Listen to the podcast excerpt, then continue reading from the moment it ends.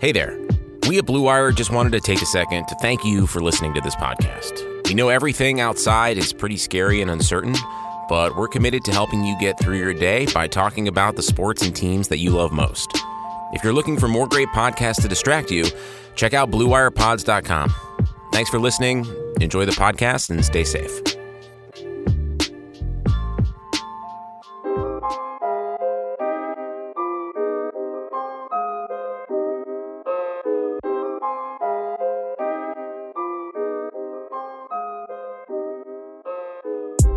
What up, what up, what up, everybody? This is Double G for the Fight Game Podcast. I will soon take you to a, uh, an interview that I did with Antonio the Promise Thomas.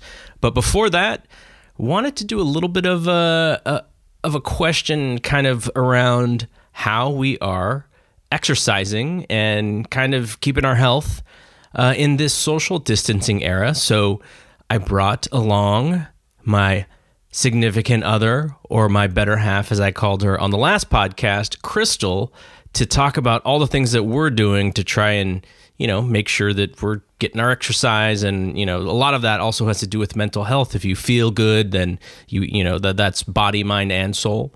So, Chrystal, this is your second time on the show. How's it going? I'm a regular now. This is awesome. Yeah, multi time guest.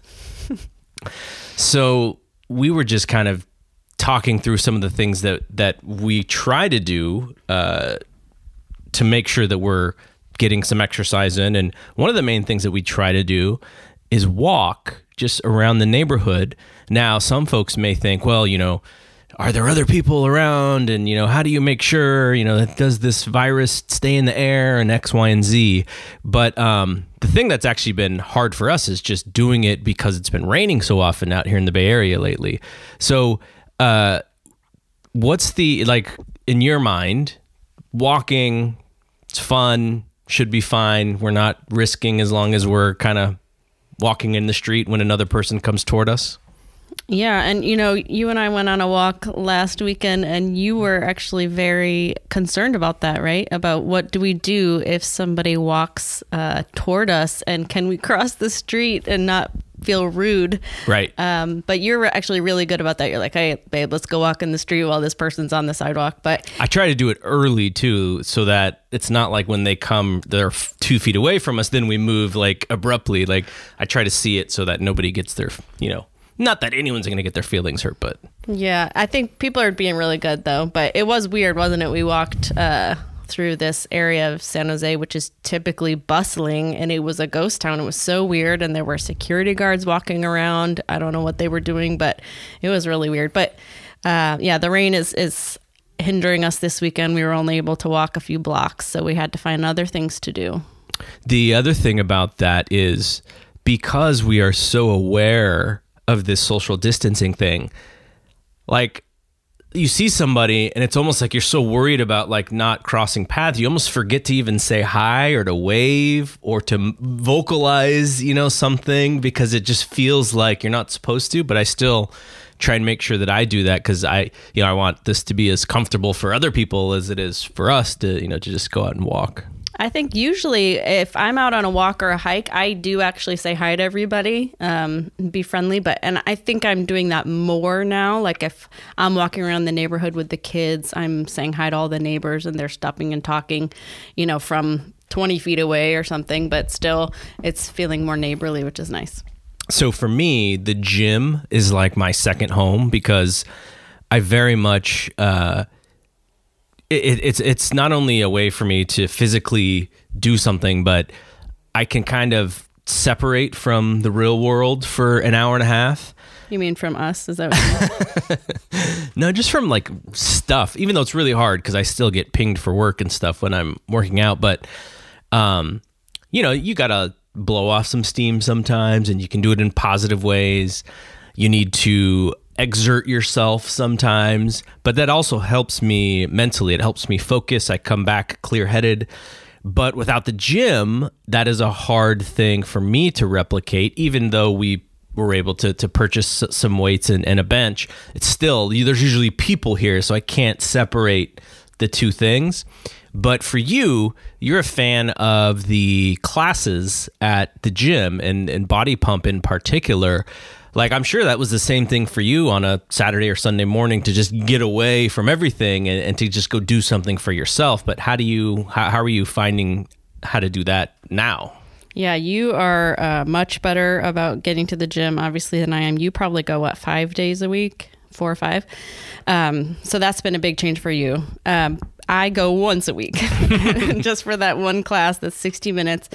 Uh, I mean, I work my butt off during that 60 minutes and I feel like it's it's great, but I think I've actually been exercising more since not being able to go, not to the same extent, like the intensity and the, the length is not as long.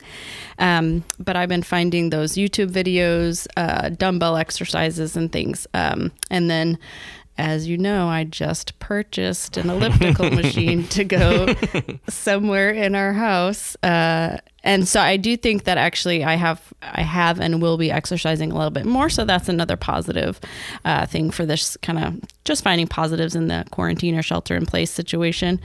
Um, and then you and I have also been doing some yoga, Mm-hmm. which we've been wanting to do and haven't really done. So that's been really nice. Before people think you spent like $1,500 on an elliptical machine, one that you would use at the gym, you very much did your shopping online to find like the smallest one and, Bargain basement. and the one. bargain one. And I hope, I actually hope it doesn't break when we start using it.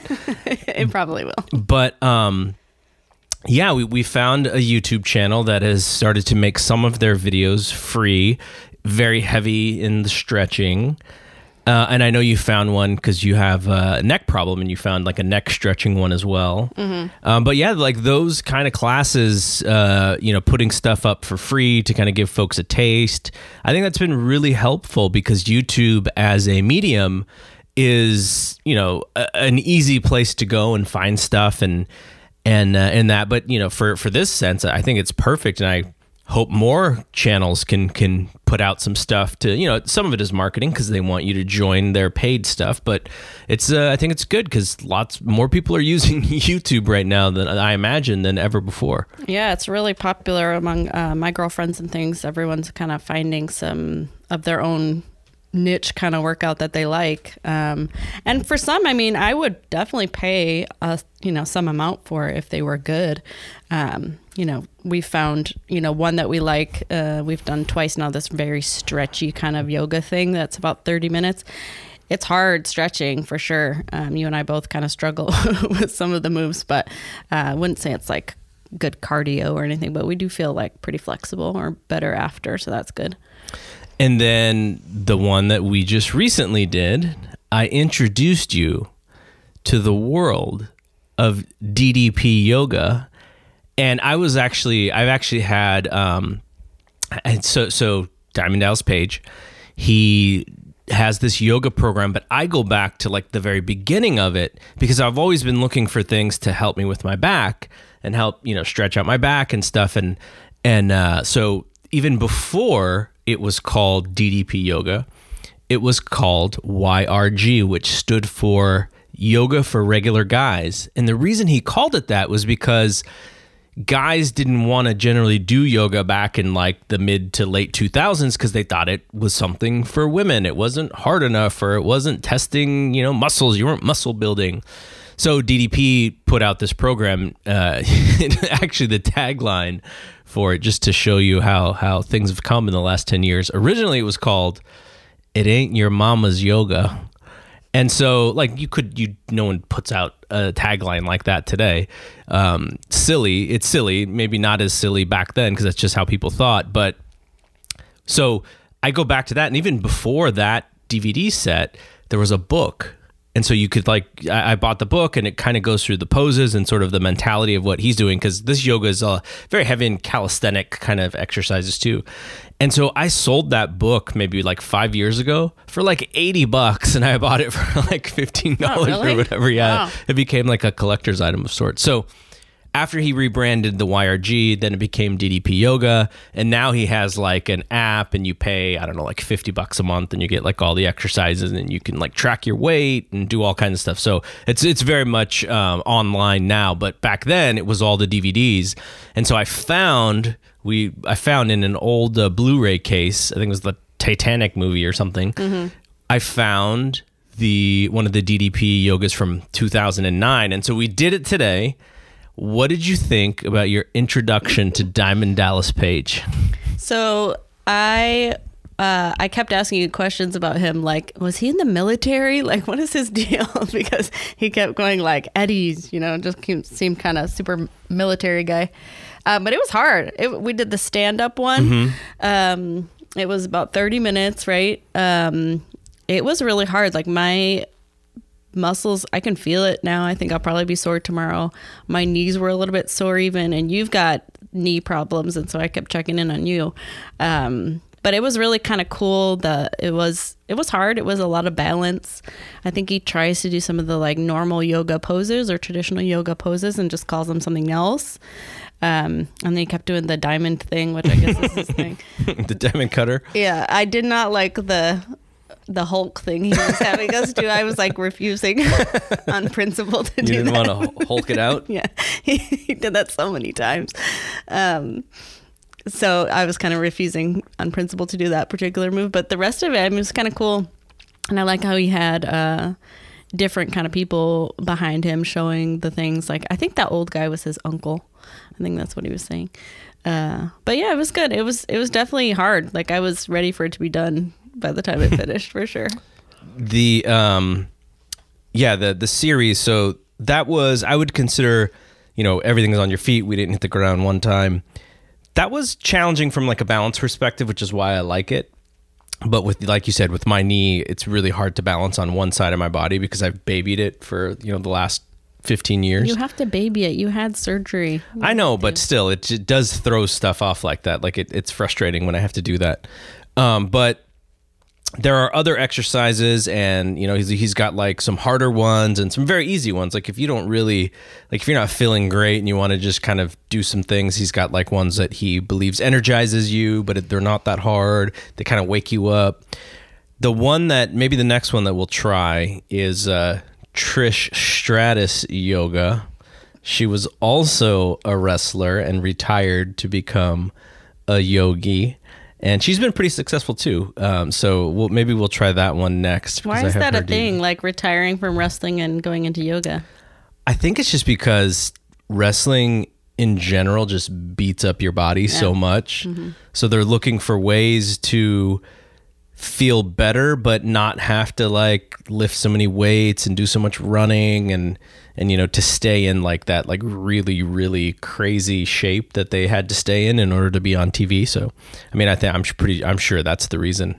Um but yeah like they're you know they're they're the two ones in in in wrestling who have done it. And I uh, I do think that there is an avenue for like stuff like that if you're an athlete because you could use your name like you know Jerry Rice or something, but you know he puts his name on other goofy products and and corny products instead of something like this.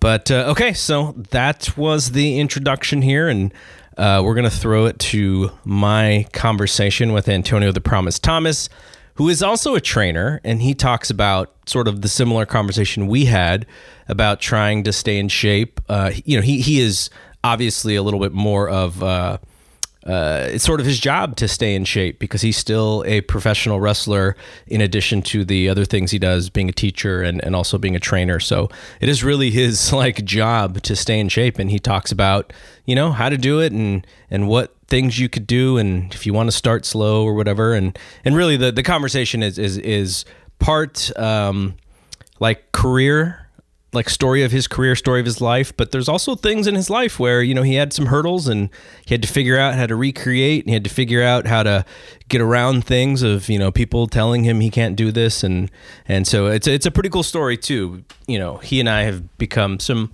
you know, pretty decent friends uh over the internet. I don't think I've actually met him in person, but um, thanks to uh, the Figure Four online community and website, I've uh, I've enjoyed him. So I've been a guest on his podcast a couple times, and now he is returning the favor. So check it out. It is myself with Antonio the Promise Thomas. All right, I want to bring in Antonio the Promise Thomas, aka Thomas Santell, and the man behind those pro wrestling characters, Thomas Matera. What's up, man? Yeah, what's up, Garrett? Thank how's, you for having me. How's it going? Uh, it's going good. I am, uh, aside from you know what we spoke about off the air, um, I'm doing good. I'm, you know, um, isolation. Well, not really isolation. I spend most of the days with my girlfriend, but uh, um, it's good. I, I'm I'm busy, as busy now as when I'm teaching and when you know everything is uh, is uh, up to the normal standards, I guess. Right, right.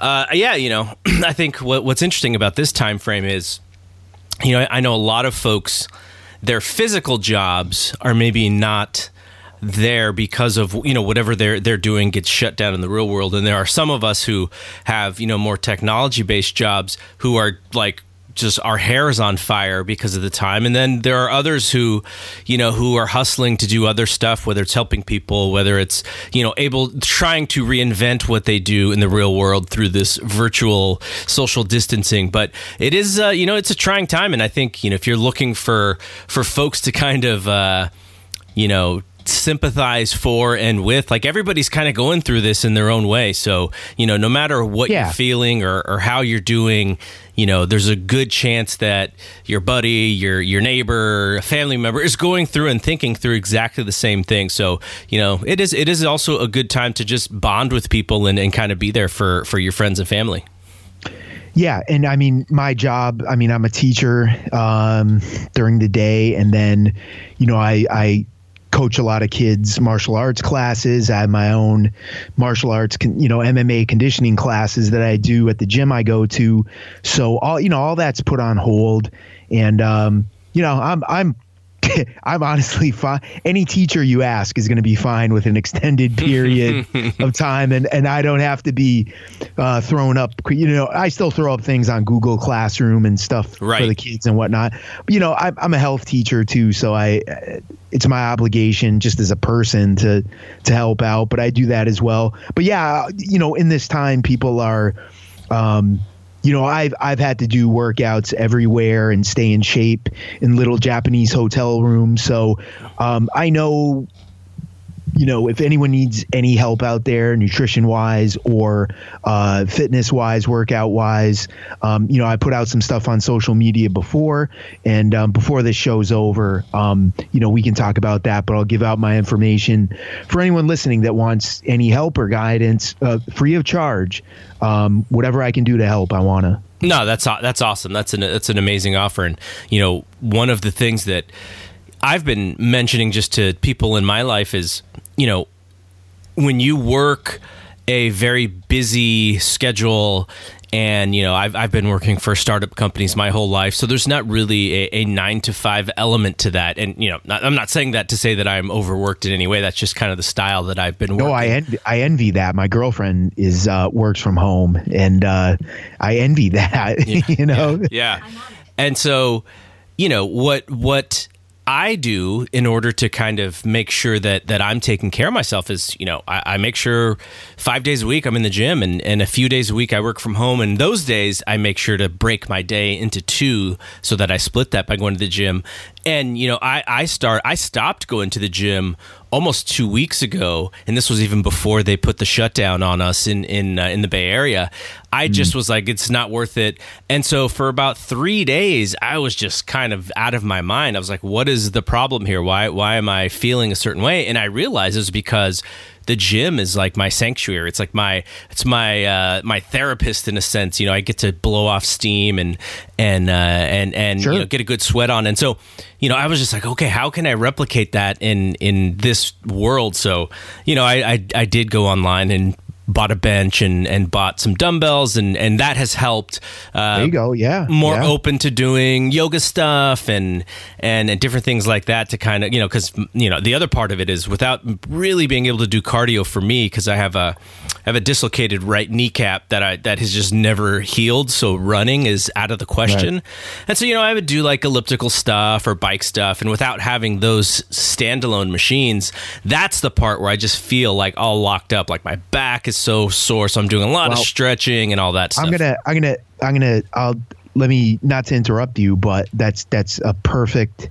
I'm glad you brought that up because in was it December 12th, I tore my MCL and my PCL, which is why I haven't wrestled yet uh, this year. Wow. Um, so it's recovering good, but um, uh, I, you know, I'll get into you know what I do to stay in shape um, cardiovascular wise, but um, DDPY, I know, you know, I'm not going to be the, you know, I'm not going to shill it like like DDP would, but it really it really is a, a lifesaver. I that's pretty much how I get.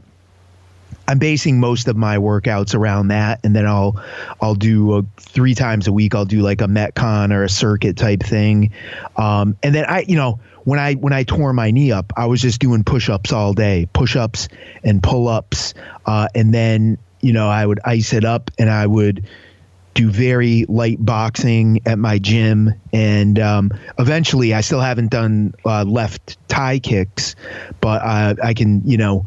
Doing, I do a lot of Muay Thai as well with with grappling mm-hmm. and boxing. So being able to do that, it really helped. Um, the more I pushed it, the better. Now, a dislocated kneecap that's that's a little different than um, two tears, but um, you know there there are things whether it's bo- yes you need people listening like oh boxing you're not using your legs no no everything everything comes from your legs in boxing so um, you know so you are but it's not a high impact um, exercise like jumping or mm-hmm. doing a plyometric or running. Um, I, I, don't like running, but I live right on a golf course, so I have been, you know, a couple times a week going for.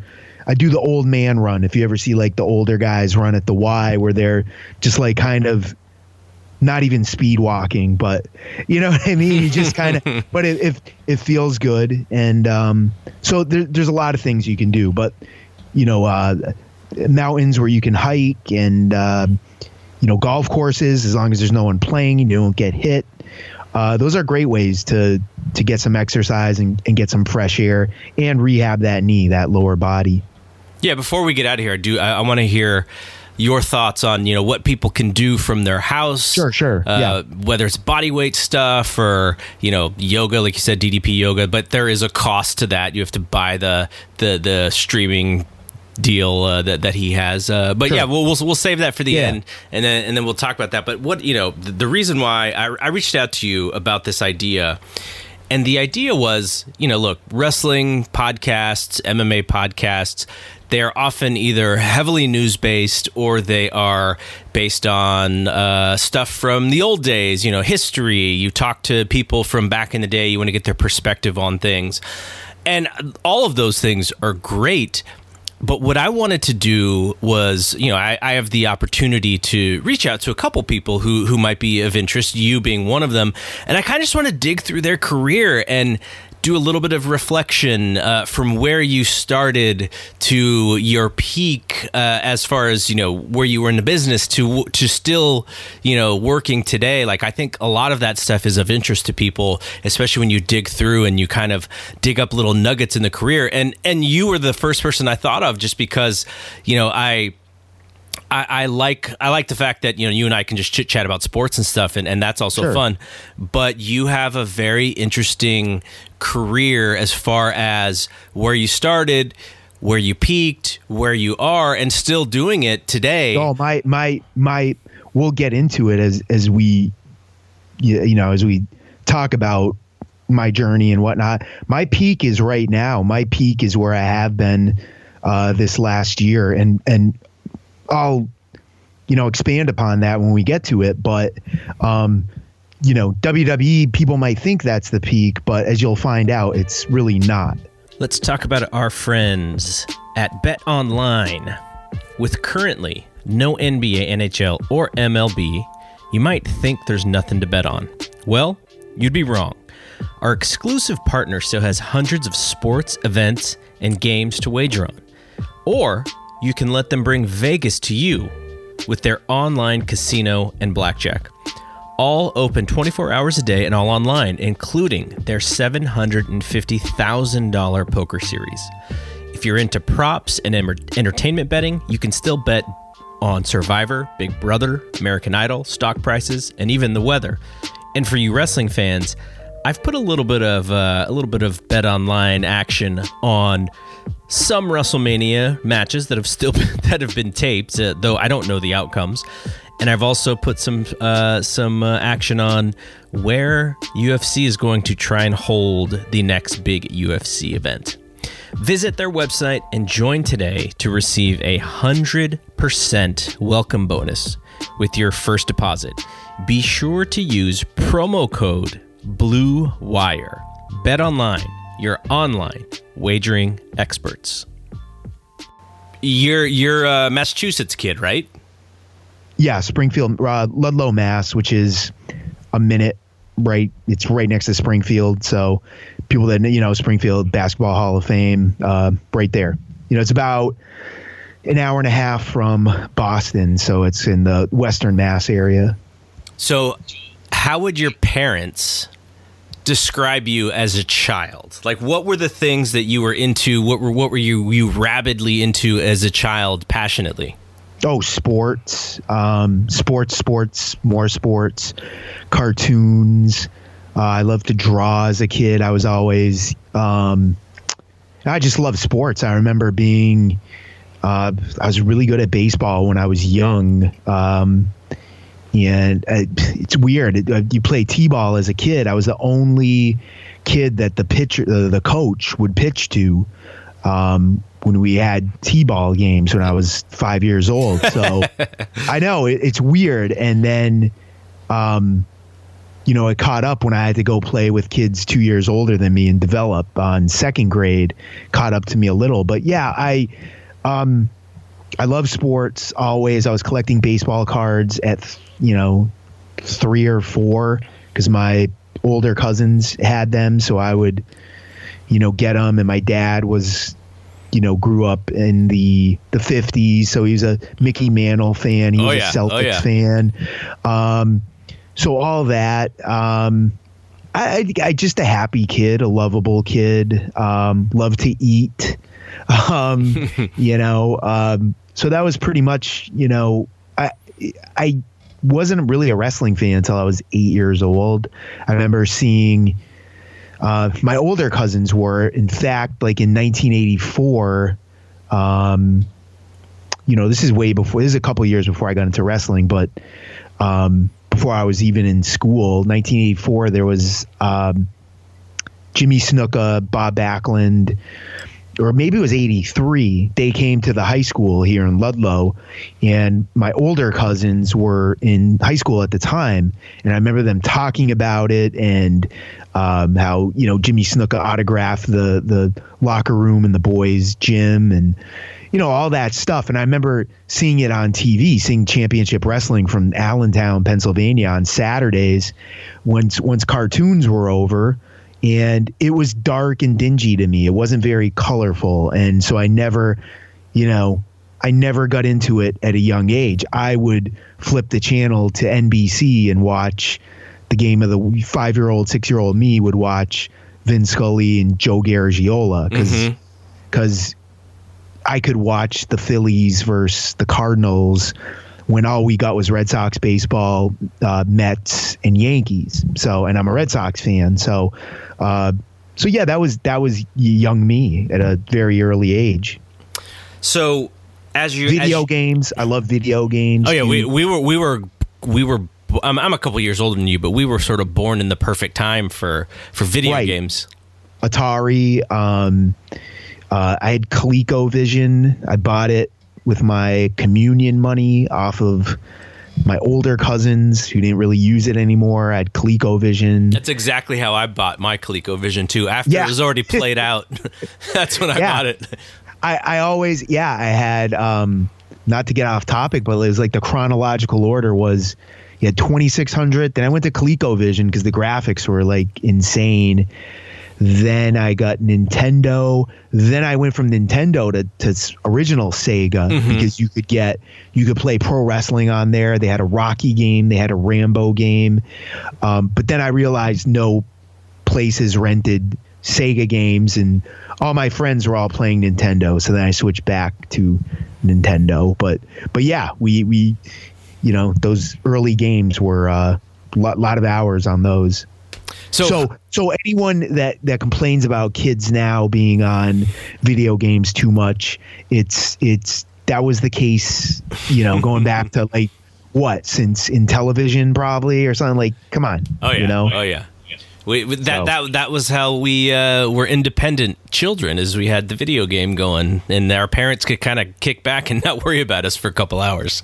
Yeah, well, my dad when he lived, you know, my mom pr- pretty much brought us up, my me and my sister, but my dad when he was living with us, um, uh, we, we would always play, and uh, you know, I think he would play into the night. I remember him saying, waking up one morning, and he said he scored however many thousand points on asteroids, and I was so furious, and uh, I like you know i had to i had to beat it so yeah that was that the the the, time in front of the tv was was always there for kids So, uh, so high school wise, like, what kind of uh, what kind of high school student were you? Were you a good student? I, I imagine that you were still heavily into sports. Was that a big part of your life too? High school sports? um high, actually high school sports weren't sports were sports always were but um it was like so i played i played little league baseball um up until seventh grade and i was kind of you know as i got into like third fourth grade i you know got a little pudgy not not obese not fat but pudgy. I was i was the catcher you know? I had no arm. The coach said don't throw but i could hit. And uh, you know fourth grade i remember making the all-star team. That was a big deal for me. Um, then fifth grade baseball practice was on during wrestling on a saturday morning and i quit you know i said my mom was busy with um, she had some stuff my grandmother had a dance group a polish dance group and so she was you know I didn't have a dad there at the time, so I was like, "Listen, I'm not going. I'm just going to stay home. I want to watch wrestling."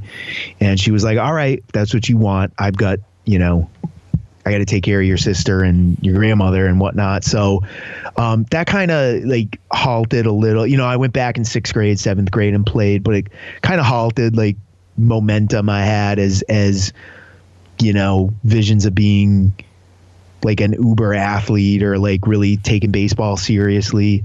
Um, but yeah, high school, no, I always liked sports. I went through an awkward kind of phase where kids got really taller than me and, and bigger and developed more in seventh, eighth grade. So, um, you know, I was always kind of had to be a little kind of spark plug. And uh, I, I like basketball. I just, um, I started really getting into basketball more and wanting to play more. Um, you know, I got cut from the freshman team. Um, my freshman year, there was, eh, I don't know, it's probably a school that had like 2,000 people at the time. Um, it was a Catholic school. So there was like 100 kids that went out and I didn't make it. And then, um, fortunately, we, we wrestled a lot in, we wrestled for like a month in, um, gym class like right after that. And uh actually did all right. I really liked it but i was still like dead set on playing basketball. So i switched schools. I went um to my hometown school high school because that's where my friends were. And um got cut from the the varsity squad as a sophomore. And um, you know, I had only played street ball and stuff with my friends and at the park and whatnot. And uh, I just I don't know the team aspect of learning the plays. You're stubborn 14 or 15 year old. You think you know it all, and the coach knows nothing. So I kind of quit halfway through, you know, and I was like, man, am I really a quitter? Like what? What the fuck? I love sports. I love wrestling. So that was where I just like kind of, you know, I wrestled a little my senior year. Um, but other than that, I wasn't really. I was always playing sports with my friends outside of school, but I wasn't as far as team sports go, I wasn't. That wasn't for me. If there was a martial, there wasn't any really any martial arts place either. So it wasn't like, hey, I'm going to immerse myself in, um, you know, jujitsu or boxing or kickboxing. So there was just like karate, and I was just, that didn't interest me at the time. Yeah. So as you're uh, as you're going through high school and and sports, uh, team sports or high school sports wasn't that big of a thing. When did you decide that you wanted to find uh, wrestling, or how do you how do you do wrestling? Like, I think that's kind of like you know, yeah, yeah. how do how do you do well, it? Like, where do you find it? Like, all the, how did you find it? Right. Um, yeah, I was like, you know, I I started to catch up with other. You know, I'm five ten. Uh, you know, never really been more. Uh, I was about 225 in college because, uh, as I'll tell, that's when I really, senior year in high school, I really started to get into lifting. Um, but yeah, like my, you know, I always wanted to be like a general manager or a broadcast sports broadcaster. I didn't have the grades to get in. You know, I, my guidance counselor in high school, I put the the schools I wanted to send my SATs to were uh, Georgia Tech because I love because Travis Best was from this, from here and he was the first guy to kind of make it big. Miami because I love University of Miami uh, um, football, and then I think Boston University. And I wasn't getting into any of those places, so I ended up going to community college. Um, but I knew kind of like my s- senior year, I was like, all right, uh, I can I like lifting. Me and I have my little group of my group of friends. We go to Golds, and uh, it's like a nice little community. I like it, and I can't. Um, you know, I'm not going to grow to be six five, but I can be as muscular as I can, and you know, why can't I wrestle? Why why not me? Somebody's got to be the next. Um, whatever I don't know. Somebody's got to be the next wave of wrestlers, or you know, I'm so I said, why not me? So I, you know, I, I wasn't from about sixth grade on. I could care less about school. I was like, that's when I kind of found out, like, hey, I can not do any work and get C's and devote all this other time to sports and you know working out and video games. I was like, you know, sign me up. Great. Mm-hmm. So, um, so yeah, I went to you know, so through like community college, four years of it because I was a horrible student.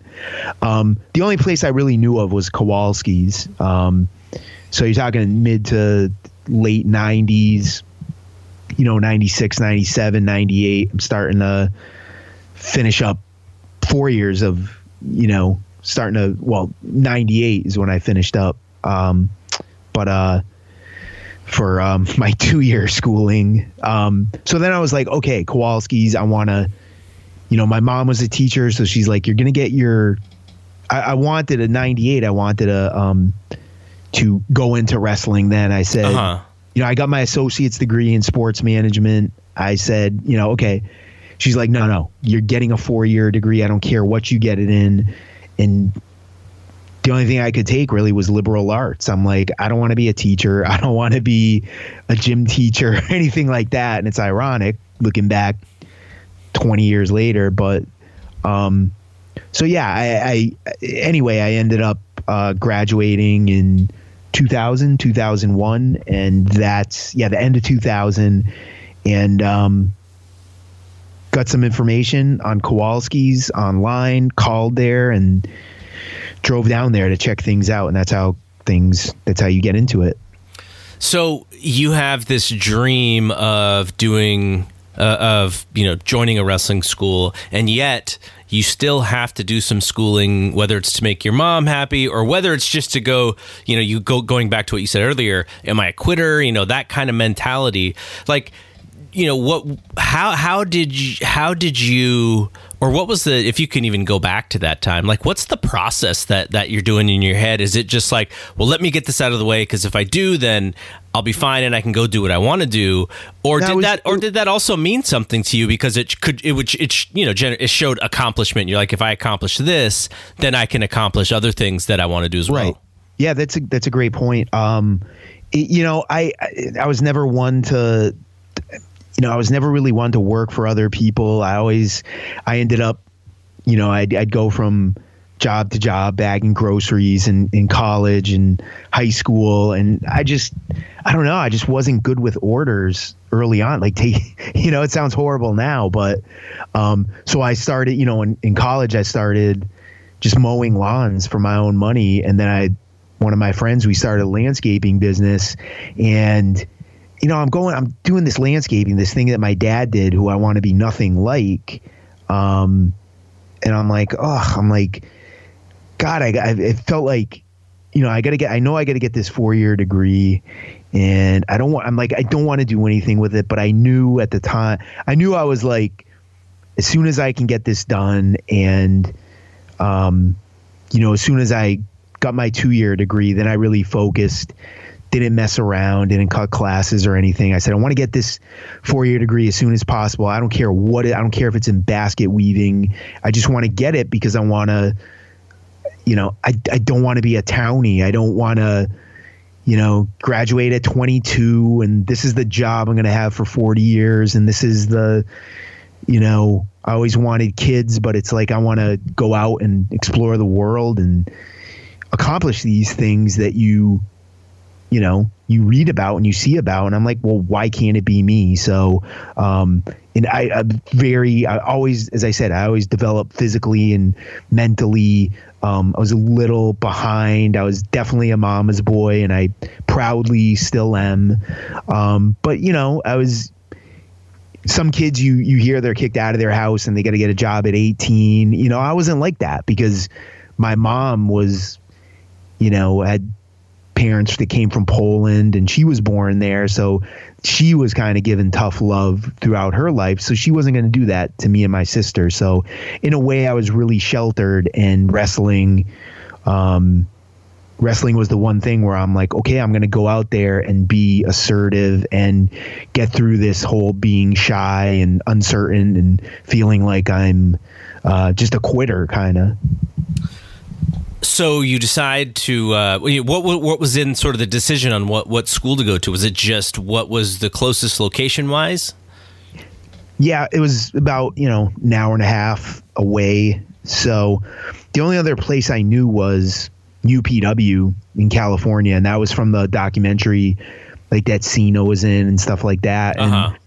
I was like, I'm just not, you know, I was like, I'm still like a 12 year old. I am not mature enough to to move out to California on my own. I'm like, I'll be out here and I'll be out there for a week and you know miss home and miss my friends. So No, that that's a real thing though. I mean, that's that's real. what that's Oh. what stops some people from going away to Yeah. college too. You know, yeah, yeah.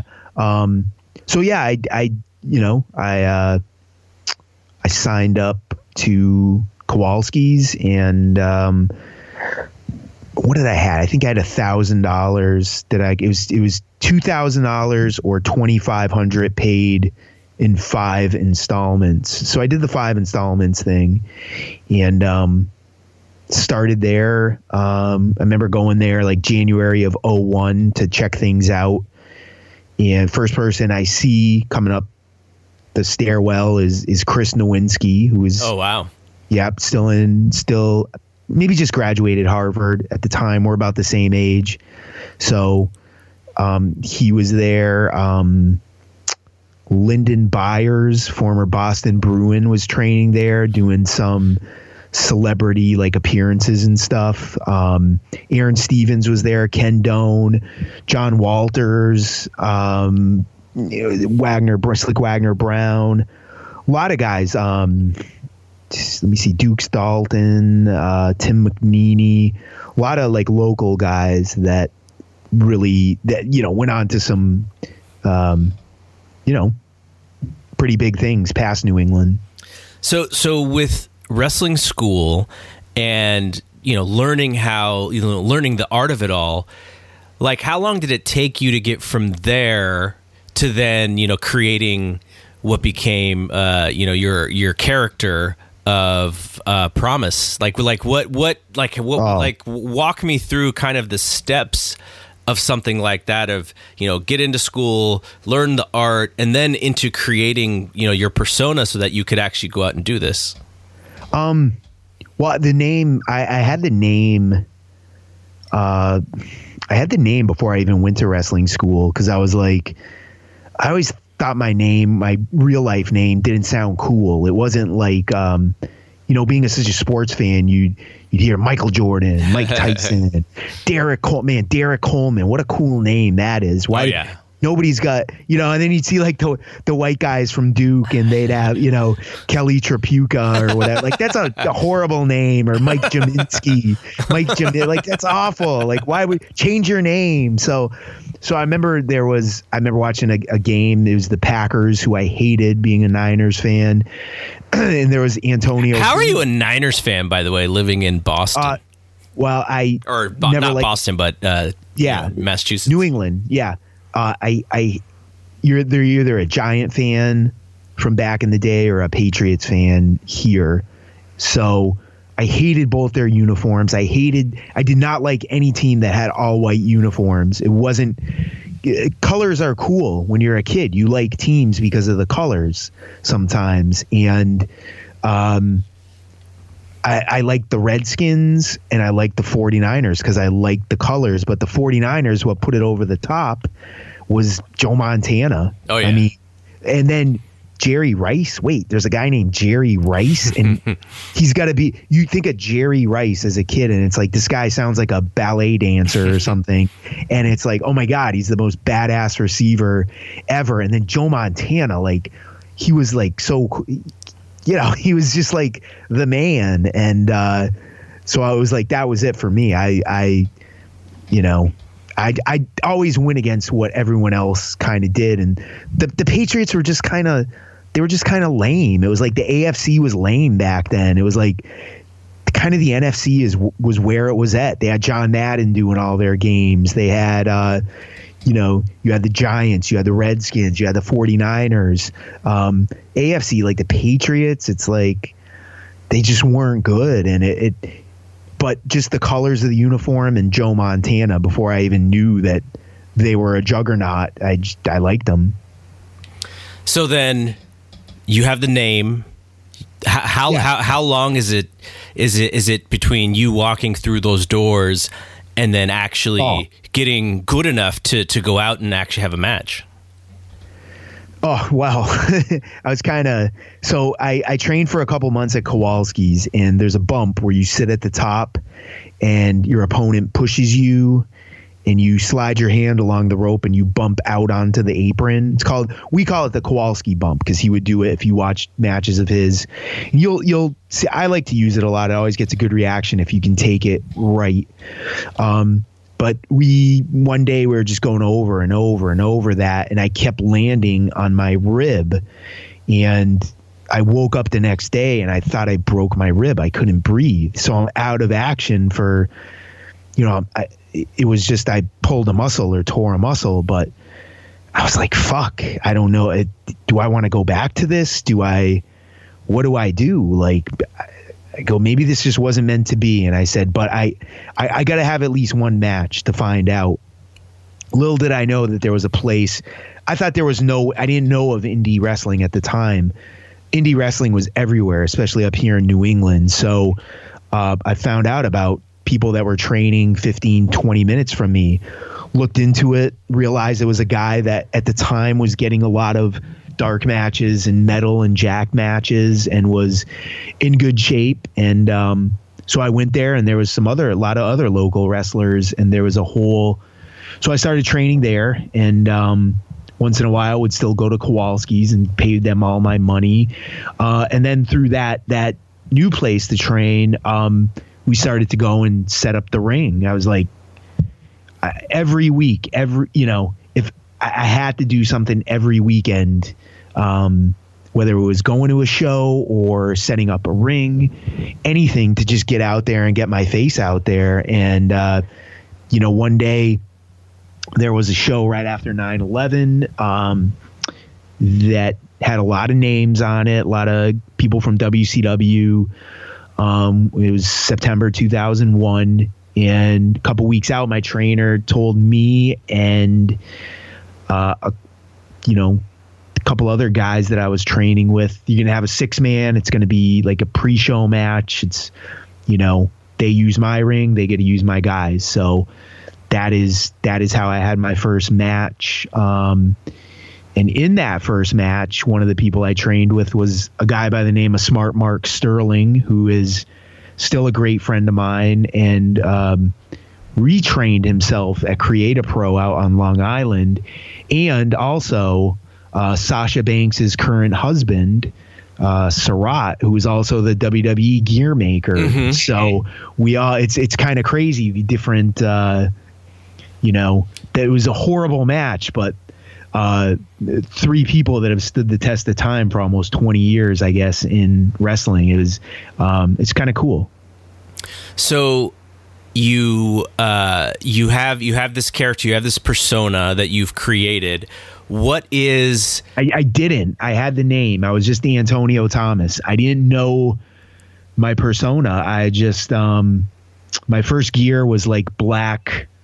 Everybody wants to be a badass and Right. kind of so I was, you know, I was uh you know, I had these black pleather pants and then you know, I was uh, probably about 15 pounds heavier, but not as lean, but bulkier. So people are like, you know, you should wear biker tights, or I was like, I'm not wearing those trunks. I'm not wearing those tr- the, the tighty whitey things. So I had like biker tights, and then um, I'm like, you know, what? I'm gonna come out to some, you know, I like underground hip hop, and I like everybody comes out to like American Badass or these lame songs, kind of that. Not American Badass, but like Kid Rock, I should say. That was the Undertaker. that came out to that. Um, I'm like, I want to be if I was create a wrestler, what would I be? So I started, uh, you know, um, kind of, I, I got some kick pad, red, like red and yellow kick pads and red and yellow biker tights. I'm like, I, I always love Ken Shamrock. So I'm like, I'm to kind of look like that. And I kind of came out in like a black, like not long boxer robe, but like just like a waist, um, it kind of came a little past my waist. Came out to Mobb Deep shook ones, and I was just like, I didn't know. I was like a. Everyone used me as a baby face because I, I guess I had good fire and I had, you know, a good good look, but I, you know, deep inside I wanted to be a heel. So, um, you know, but anyway, the the and New England Championship Wrestling, couple shows in, that was probably at the time it was they used some really, you know, they would bring in Doug Williams, young Briscoe brothers, Jody Fleisch, Johnny Storm. And this is the time when Ring of Honor started. And I was a huge Ring of Honor fan. Like that was my WWE was my goal, but Ring of Honor first was my goal. And um, the promoter was like, you know, by the way, um, you're wrestling email me you're wrestling so and so on the next show and by the way your your nickname is now the promise and I was like, "Oh my god, that's great! Why didn't I think of that?" so that is that is, that is really good. The the uh, just to kind of come on, you know, come off the top, like he just listens, looks at the last name, is like, oh, what rhymes with Thomas? Oh, this works really great. So that's actually no, every cool. every ring announcer would be like, "That's it."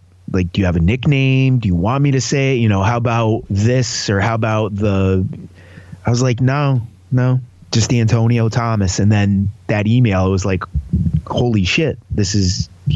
It's so hokey, but it's great. So are you creating whatever that is at that moment? No, no, I had no, I had no idea what I was. I was, you know, I was always mostly a baby face um, for like two years, and then well, a year and a half, and I was working everywhere. I tried to work two, three times a week, um, just anywhere and everywhere I could, and um, you know, in New England in the Northeast, there was the you can't work for so and so if you work for this person. But I mean, I kind of actually somehow circumvented that and just I, I, didn't care about having titles or anything. I just wanted to work and get my name out there and did did the first Dr. Tom Prichard camp, which was in the area, and then did almost everyone after that because I just wanted to improve and mm-hmm. um you know and and I remember is actually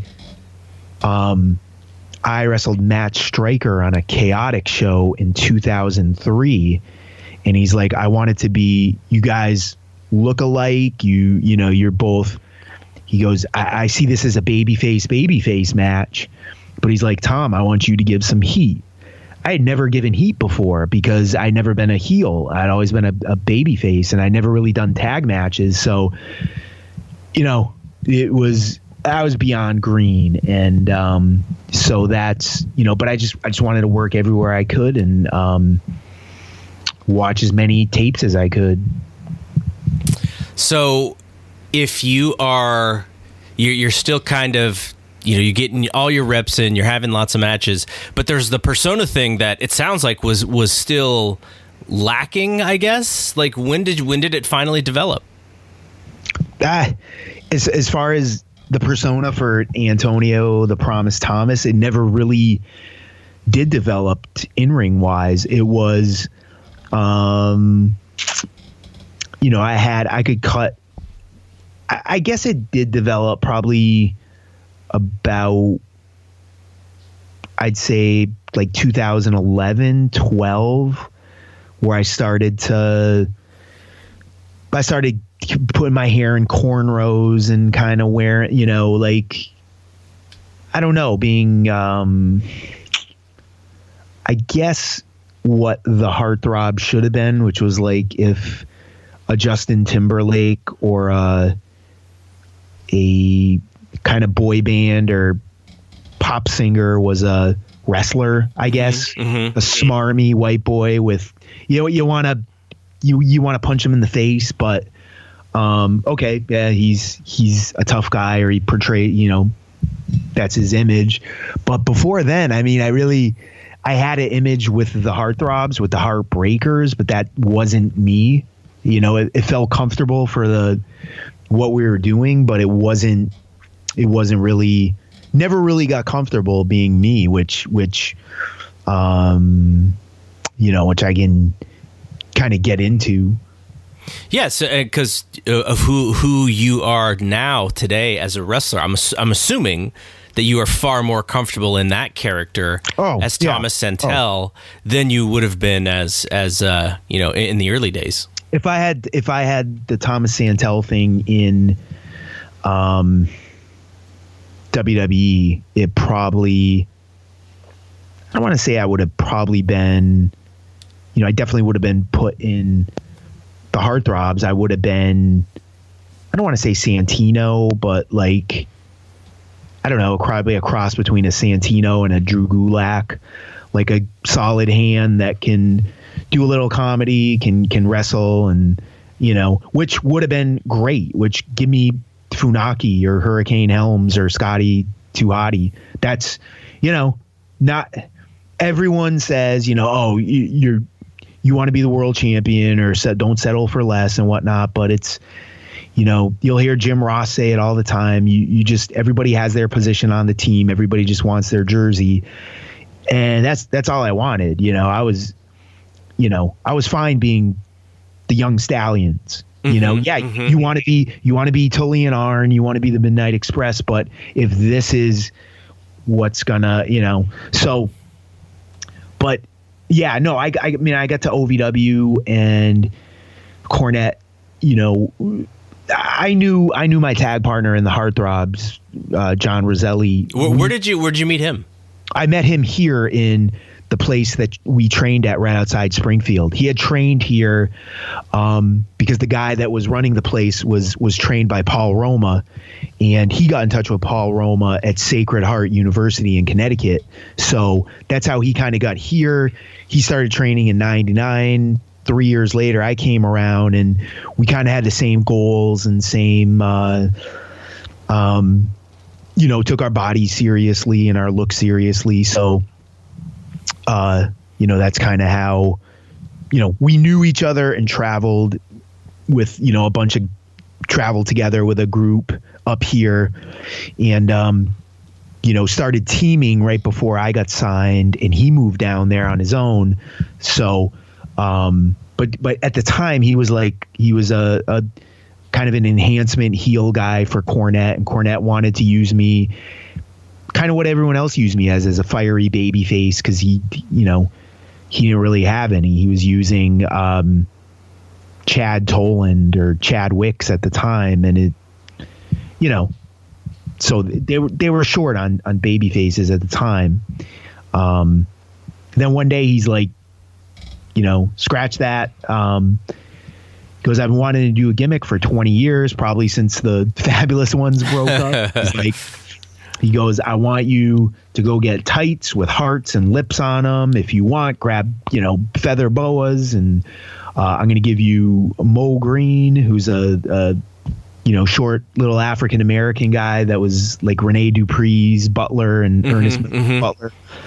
Uh, he's he's doing a pimp gimmick. He bought you guys, and this is like, so, you know, I'm like, I'm thinking uh, Hollywood Blondes, Tully and Arn is kind of what I want to do, and you know Arn Arn is the guy that vouched for me to get me signed um, by WWE, so that's kind of who I emulated my ring style after. I'd watch all his stuff and just just basic, simple stuff, but with the execution of a you know difficulty of a six, but a execution level of a 10. Mm-hmm. So that that was my thing. And um but yeah, we we Cornette put us together like that and that's kind of how it you know, my tag partner was watching the Fresh Prince and Night at the Roxbury and said, "Let's hey, let's."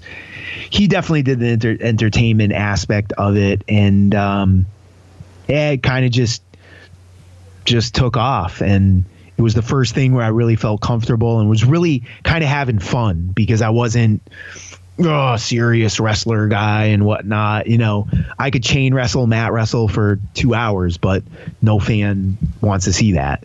So, um, so, so yeah. So, so the time frame here though is you when you're getting into wrestling is right. You know, as far as you know thinking about doing it. It's it's you know attitude era time frame, but now where the, we are it was post attitude era. Yeah, it was the worst time. Um, probably from 01 to 08, 09, I guess. It's things started to kind of pick up. I guess when Cabana got released and started to show that you could you know do a podcast sell your sell merch and then yeah. the bucks then the bucks followed on that and then PWG started to really gain national notoriety and ROH was going national with Sinclair but they still had Steen Generico Tyler Black you know so things started to pick up then but from 01 to like 08, 09, I mean, it was WWE, then there was Impact, TNA, Ring of Honor, and Carney, like, you know, the high school wrestling shows, this typical Tony Atlas or Hacksaw Jim Duggan on top, you know, the you got the women's match, you got the token midget match or little person match, you got you'll have some good local talent, but not not much. It wasn't what it is these last 10 years. Yeah, absolutely. So, what was the so uh, around this time like, like the reason why I mentioned the time frame is because WWE post Attitude Era, post Austin, post Rock, Triple H is still the top guy, but a lot of the I guess I would, you know, the the the huge buzz, the wrestling boom. Uh, it's it's pretty much over, and and there are you know WWE is is picking up the pieces in, in a sense where they're still the biggest game in town, but they have lost a, a good a good amount of audience from that time frame, and so you're working. You're at o, o, uh, OVW. Cornette is in, you know, kind of in charge of, of that, and he's getting people ready to go to the main roster. And I may be completely wrong about this, but if my memory serves me right, there was so much up and down with the roster as far as you know yeah. let's bring yeah. these guys up and then all of a sudden they're not you know hot right off the bat and then they, they're given up up on was that yeah. kind of what happened with you guys uh, yeah, we actually we lasted way. We were there ten months, and that was way longer. You know, they were calling. That was the time where they they called up Matt Morgan for three months. They you know they brought up Mordecai for a month, sent them down. They brought up. Um, they were just signing guys. Like remember Frankie Kazarian was there um, doing Velocity for like a month the summer we were there. Um, there was just so much there wasn't any connection between Cornette and The Office. So, um, you know, and and you know, um, yeah, I'm not going to get a whole thing on Cornette. Um, I've always had a great relationship with him, and but I, start, you know, I get it. I understand. You know, um, put personal feelings aside or anything. Learning from him learning from Lance Storm. Um, that OVW TV was an hour straight. It went right to tape. So every single uh, match, segment, commercial break, there was no editing. It was filmed live to tape. So everything was so, he put everything together so meticulously. And um, to myself, Ken Doane, who I see regularly at Beyond, we still use that stuff today of how to sequence things together, put segments together, not just matches, but segments, build angles. That was a mass. That was a, a doctorate in rest in just wrestling, wrestling training, wrestling um, booking, psychology, how to put things together, piece them together. So everyone at that time, um, you know, um, from my experience, it, it's been, you know, FCW had phenomenal people. NXT has, my God, it's amazing the talent that they have behind the scenes and in front of the camera. But for me personally, to come up in that old OVW way. It's it's all everything you hear about it that was good and that um you know was before you, you hear about people getting called up and getting ruined or you know not utilized to their potential. It's yeah that stuff's true there but my god i had that was a an education unlike any other that time that that i had there. What was the uh, most enjoyable part of your short stay? And and short you know 10 you you're saying you know you guys actually lasted a lot longer than other teams or other folks what what were what were some of your favorite moments in that time frame though? Um favorite moments. Um well one one off the top would be well definitely doing doing house shows once. We you know everyone was walking on eggshells back then and everyone was you didn't want to upset the apple cart and people said you know just go up there keep your mouth shut don't you know um, you know you guys are on live tv you don't need to take any chances you don't need tom you don't need to you know i remember doing a moonsault at puerto rico in a house show match and you know, it was 10,000 people there. I said, fuck it. I can do a moonsault. I'm going to do it. I, am not going to do chin lock, ch- chop meat, you know, take an arm drag. Fuck that. I'm like, you know, so, um, and, um, you know, so after about four months, we were kind of threatened, like, listen, get your asses in gear and, um, you know, stop being pushovers, stop letting everyone beat you up and then beat you. So, um, they put the onus on us, especially me, John Laurinaitis did, goes, You got hired because you can work. So you're going to start calling the matches. He goes, Go out there and fucking wrestle, and you have a month to get your act together. So that, that was like in July of um, 05. So at that point, that was great because then we could go out and we had to prove to ourselves to to to the agents and to to our peers like hey we don't suck we can wrestle there's a reason why we're here and fuck it we already been if we get fired so be it who gives a shit and that's kind of when we started to really have fun on house shows and about a month later i think it might have been the miz's first house show match um, matt Cappotelli was teaming with the miz um, and they were going to get called up Im- imminently i believe but Matt had um, um, the beginnings of what you know, unfortunately, was brain cancer. Right. So they called up Chris Cage to take his place. So we had a match, a Sunday afternoon match in Memphis, and we are the opener, and it was Memphis, and we went out and um I remember my partner was like, "That's that's the cutoff. That's the cutoff," and we just started to call stuff on the fly and just like, "Hey, we're the veterans in this match. Like, like no offense, Miz, but you've had four matches. Like, we're taking the lead and we're doing." And it was really a good match. We came to the back and Dean Malenko was like, "Holy shit, that was fucking great." Uh, yeah, I remember uh, Shawn Michaels was like, he goes, "Hey, uh, Hunter, you should have seen the spot they had during the heat." He's like, "We're stealing it." And then Edge came up to us after, who's like the nicest guy, and was like, "Oh my god, that was great. That was that was probably my. I don't remember too much about the match, but that was to me getting out and going out and being able to wrestle and create." Um, without a script or anything for 10 to 12 minutes and to come back and have your peers and the people you emulate and look up to all time greats like pat you on the back and say good job. Like that to me that's all wrestling was about. Forget the money. The money was nice but to me that was what it was about. Um, going out and wrestling and having the admiration of your peers and getting the thumbs up from your employer saying good job. So when it when it did end with WWE, were you guys sort of did you guys know that that was coming? Was it kind of out of left field? Was it like how did that relationship end?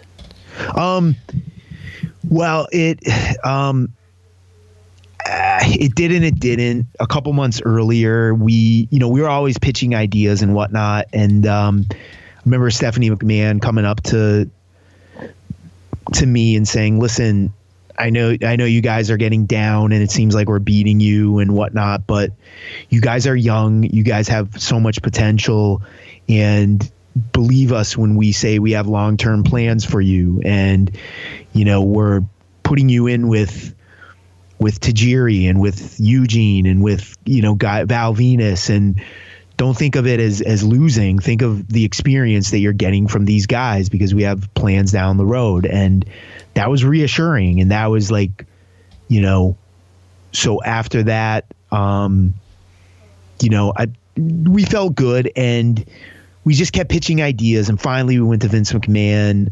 We waited for him all afternoon in catering. We started plugging said fuck it. We have nothing to lose. Let's just build a relationship with him. What are we afraid of? And so we started to build a relationship with him, and even on heat matches, he would give us free reign to cut promos, um, have plant girls in the crowd that we bring up, and kind of do the Rick Rude thing where you kiss them or dance with them. And um, it was the last episode of Byte This that um, we did like a dating show thing, and it it didn't come out good. It was bad. It was also the episode where someone called in. They used the some idiot called in and used a racial slur on Booker T. So they stopped taking live calls, and then they stopped. It was like the last episode, and I guess we did like a dating game type thing because it was Valentine's Day, and there was some inappropriate stuff in there. And um, you know, a couple days later, we got we kind of knew after that, like, ah, shit, that didn't go right. Like, what the fuck? That's not how it was meant to be. We have this fucking, you know, Vince behind us. Dusty Rhodes just started and, and loved, you know, doing promos with us. and but it was like fuck this is the last straw we've been on life support for a while this is and then that friday we, we got the call and it was like fuck it was like a relief at the same time but then it was like well now what you know it was so you know uh, i took like a month off but i just wanted i could be myself again and i didn't have to do a stupid gimmick or have kind of a persona that wasn't I shouldn't say stupid gimmick, but a persona that wasn't me. And I could just go out on indie shows and go out. Now I could go to go to Europe, go to Japan, tr- try to get into Ring of Honor, try to get try to become an indie name, which is always what I wanted to do. And that was the journey then. I, I'm gonna just keep learning and keep improving and just better myself and and kind of prove that they made the wrong mistake, um, you know, letting me go. Was there uh, you you'd mentioned earlier that at that time WWE was kind of the top of the mountain for you and you got there and you were working there you were working hard and just probably also understood that you know it wasn't working out the way that, that that you wanted it to. But when that happens when you are fired or let go like what were what were you dealing with mentally? Because a lot of what we deal with in life you know are the ups and the downs and and how you react to the downs right? How do you how do you take something that is a negative thing and it is really uh, uh, depressing in a sense too. And then how do you come back from that and still keep your mental faculties and, and your goals and all that stuff? Oh no, I I got I got a lot of you know.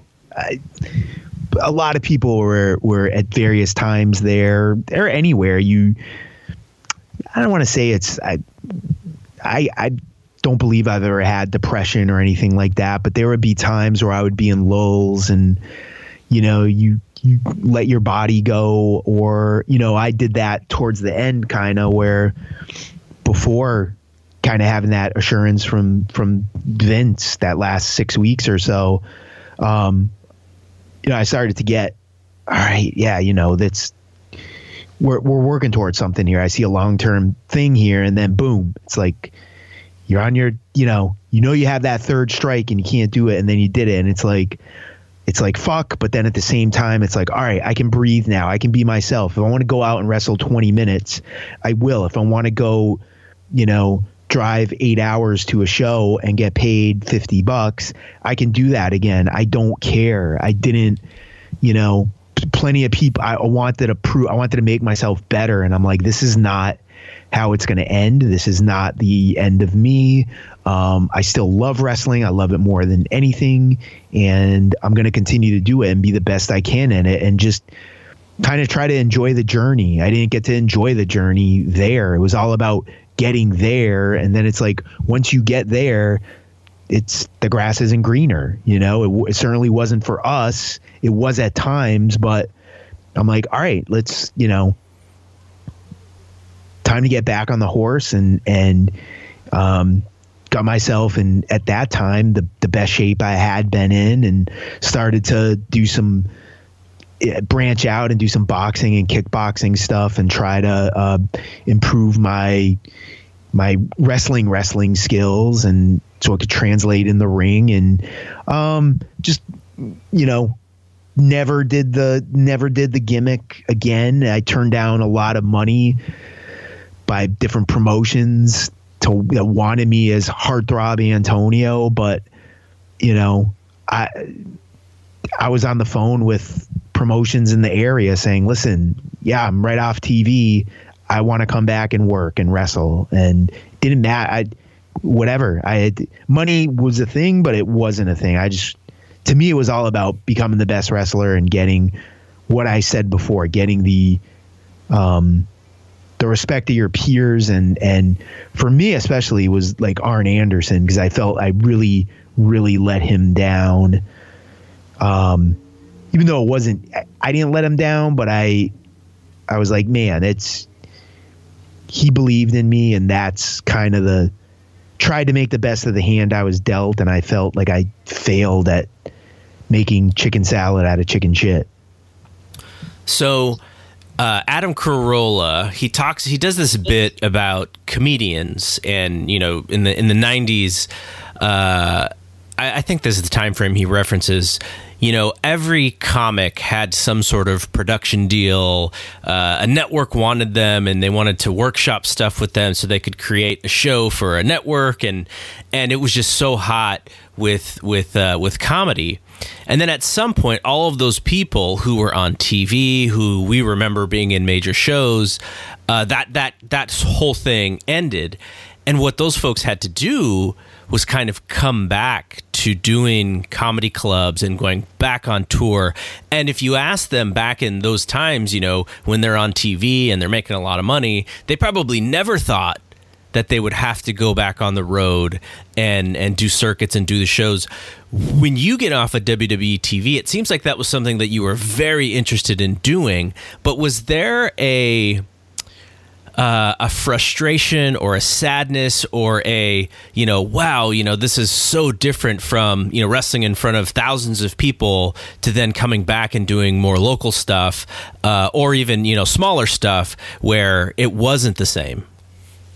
Um i was very i was angry i was angry at my tag partner um for you know we we have a great relationship to this day, but like, you know, as a tag team, you live and travel to get not live, but you travel together, you room together. Um, you know, and and you know, at the time I was like, man, you didn't fucking do this. You know, you didn't get heat with this fucking person and do that stupid thing. We'd still have a fucking job. I was like, I just, just, uh, you know, and um, yeah, there was there when I came back, I felt like I was I had a lot more wisdom, I think, than a lot of the local guys. I think they, I was like, oh, sh-, like, I, I didn't see myself any different from them, but they all were very deferential to me, and not just locally, but other places. And I found that not cool, but I, I admired that and I respected that and I took it very seriously. And I'm like, okay, I'm in a position now where I have to lead and I've got to be a leader and I got to give back what I can, um, while at the same time learning myself. I need to better myself, and um, so that's kind of how it was different. Um, but I don't, you know, I never saw myself as a TV star or any. I wasn't. I mean, I just. I guess people see you differently than you see yourself, but I just I just wanted to go to Europe and I just wanted to go to Japan mostly and um um I was I wanted to go back to WWE but I didn't it was such I don't know it it I wasn't compelled that I like had to go and try to like you know hey, hey, rehire me or do this or do, you know, I just, I don't know. I just wanted to do my own journey. So, so what is your post WWE career like? I, I, think you did some, some, you did a couple different things for, for maybe TNA and I know you. Yeah, we, we, a lot of, um, you know, a lot of, uh, pretty much everything that I did that was outside of the Northeast was in tag stuff with with Roselli, um, known as the Heartthrobs, but just like I said earlier, like the Hollywood Blondes or like to the young style, you know, just two two pompous looking assholes that you know um, are in shape or you know you know, it wasn't the gimmick, it wasn't any goofy stuff or whatever. So I would do that because it was I I still had fun teaming with him. He's a great guy and we we've he's like a brother to me and I'm like, you know, we can do both. We can do singles and tags and um but you know, I I did a lot of stuff in the Northeast and a couple things elsewhere on my own. Um and yeah, we did in a TNA, we did a Destination X pay per view. We did a dark match a couple months before in 07. Then we did a Destination X pay per view against the, the Road Dog and Billy Gunn. and Vince Russo at the time, you know, uh, Christian Christian helped set that up for us. Um, he told us to come on down and visit. We went down there on our own dime, hung out at a tape at a pay per view. Jim Cornette was there. He, you know, came and gave us a hug. He's like, you know, we got a perfectly good tag team here. Give these boys a shot. And, uh, you know, at the pay per view the day of, Vince Russo's like, I want you to do, you know, all these gay, I shouldn't say gay spots, effeminate spots, all the, he wanted us to be like Lenny and Lodi, and mm-hmm, he goes, I mm-hmm. want you to do, and I just looked at John, he looked at me, and we're like, no, like in our heads, we're like, you know, no. And when we walked away, we're like, fuck that. It's like, we're doing this. Sorry, dude, but you know, no, we're nothing against them. I don't have, but that's that's not what we're here for. And if you don't want us back, that's fine because that's not that's not who we are. And so that they never called us back, which was okay. That's fine. Um, it's you know just didn't work out, but it was fun. We got treated great and whatnot, and then went to All Japan in 2008 on and off from 2008 to 2010 and that was that was a dream come true because I actually lived at the dojo. I trained there.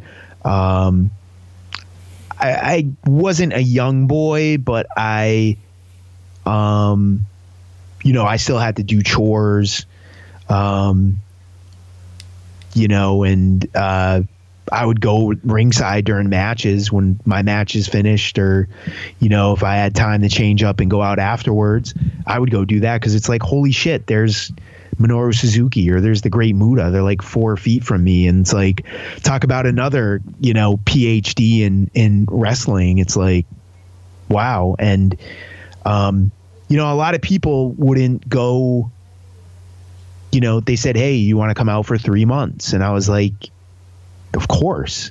You know, and there's a lot of people that after being in WWE say, you know, I was in WWE, I, you know, I need to be in a hotel or I'm only coming out for a tour or that wasn't me, man. Just give me a as long as I had my bag and a place to sleep, man. I just wanted to learn and get better and I just wanted to wrestle. So if I mean, have you kept in contact with folks who uh, you were with WWE and OVW? Uh, because I would guess that there's several people who were in the same shoes as you, and have you guys talked about those times? And and because you know you you still have a love for what you're doing, but I imagine yeah. that not everybody had the same mindset as you, and they probably were super frustrated and maybe even you know didn't want to do it anymore. But but you know ha- have you did you, did you talk to folks like that? And if, uh, you know, what kind of advice would you give someone today who, you know, may have hit some sort of, you know, hurdle in their career and, and got knocked off of the mountaintop a little bit? Like, what, what could, you know, what would you advise them to do as far as if they still want to do this as a career? Um, yeah, I mean, I, I keep in touch almost every day with Aaron Aguilera. We're in all our, he's in practically all my fantasy leagues, and uh, he was Carlito's bodyguard for a short time. He's out in uh, Orange, California, a little uh, south of you.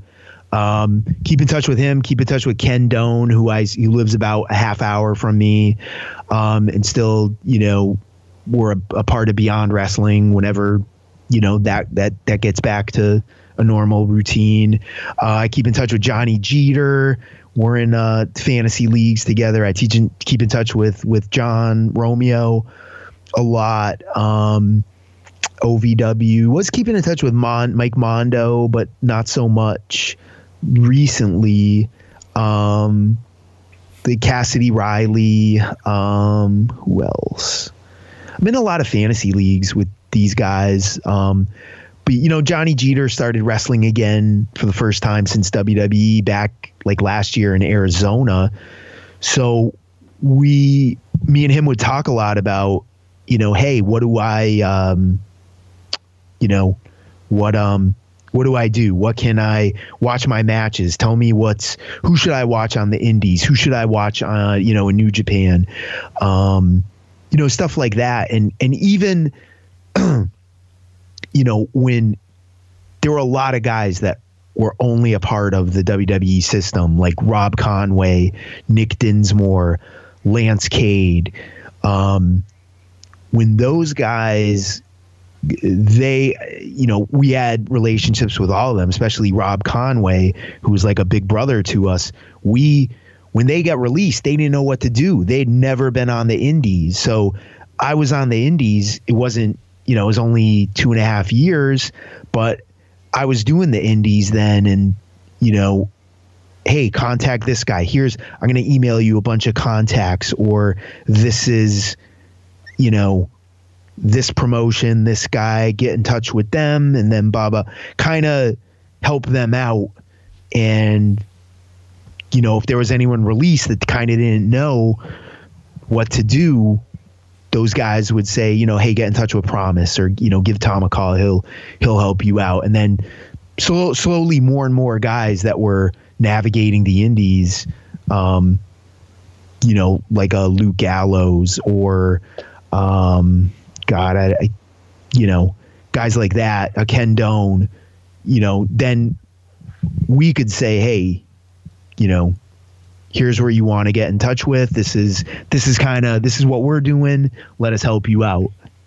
Yeah, I love that fraternity aspect of this. The the brothers, you know, for life thing. You guys are bonded in a specific way that, you know, a lot of people probably wouldn't understand because of what you all went through, uh, in in good and bad. But I, that that's a that's a great thing to have, you know, as a network, right? As a network of people you've done the same thing you understand a particular part of life and you're there for each other like it's it's a really great network and system for you to have. Yeah, I mean, I, you know, I back. It, it's so much better now because guys are really. There isn't that bullshit. I got to protect my spot, and I gotta. Um, you know, you see it with AEW where everyone's out there helping each other, and that, you know, where I started when I said earlier about that 2009 2010 period where you start to see all those Ring of Honor guys helping out each other, all those high level indie guys. You know, whether it was when the the Young Bucks left TNA or Cabana was back on the Indies, all those guys helping each other out, and there wasn't. It was like, yeah, this is the attitude. This is this is what it should be about. This is what working together, working with people is about. Not that old carny bullshit. I'm gonna rob you of your money and your payday, and uh, I'm not gonna, you know, you know, it's it's, and that's kind of how it was when I that carny indie way when I first got in and first got out of WWE, and it's it's light years ahead now. It's it's guys have it so much better now, and just society in general. There's a lot less of that that crap nowadays. So just to kind of uh, uh, you you did a lot more stuff, but I want to kind of get to the next thing. But I want to mention the Thomas Santell character. When did you figure that out, and how did you come about that? Because you know it seems like that's where you feel like you're most natural. This is where you want to be as a wrestler. Um, yeah. The well, um, from 06 to about 0, uh, 2015, I was completely lost as a. I, I just I was always changing my gear, my look, um, in terms of my hair, my my ring gear, you know, what I wore to the ring. I just never felt comfortable. I felt like Tom Matera going through the curtain.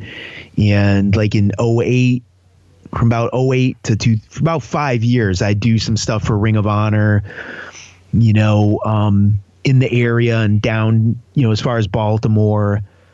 And I do a couple shots a year, two or three shots. And then, but I was, I was always changing my look. I just, I'm like, God, what, what can I do?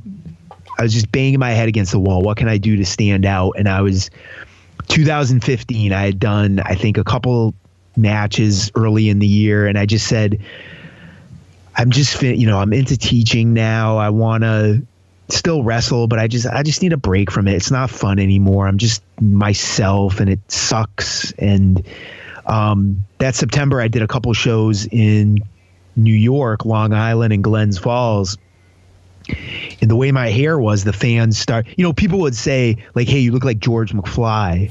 When I would when I would wear because I was working as a teacher, so I would part my hair and I'd, you know, I'd wear khakis and a tie and a you know sweater vest or a pole. You know, people say, "Hey, you look like George McFly," and um, honestly, at the time, I'd never I'd never seen Back to the Future because I'm a moron. So um, I I've seen it many times since, but um, yeah, these fans were chanting, you know, McFly and all sorts of things, you know, all sorts of things from from the movie. And I get to the back, and the promoter was big Back to the Future fan. He's like, "Do you hear that?" He's like, "I." I he goes, dude, they're calling you George McFly. You should do that. And I'm like, oh, I'm like, fuck off, Steve. I'm like, and then my friend, my friend who, you know, who was in Evolve for a time, he's like, dude, he's like, dude, you got to do it. I'm like, quit trying to be serious wrestler and blah blah blah.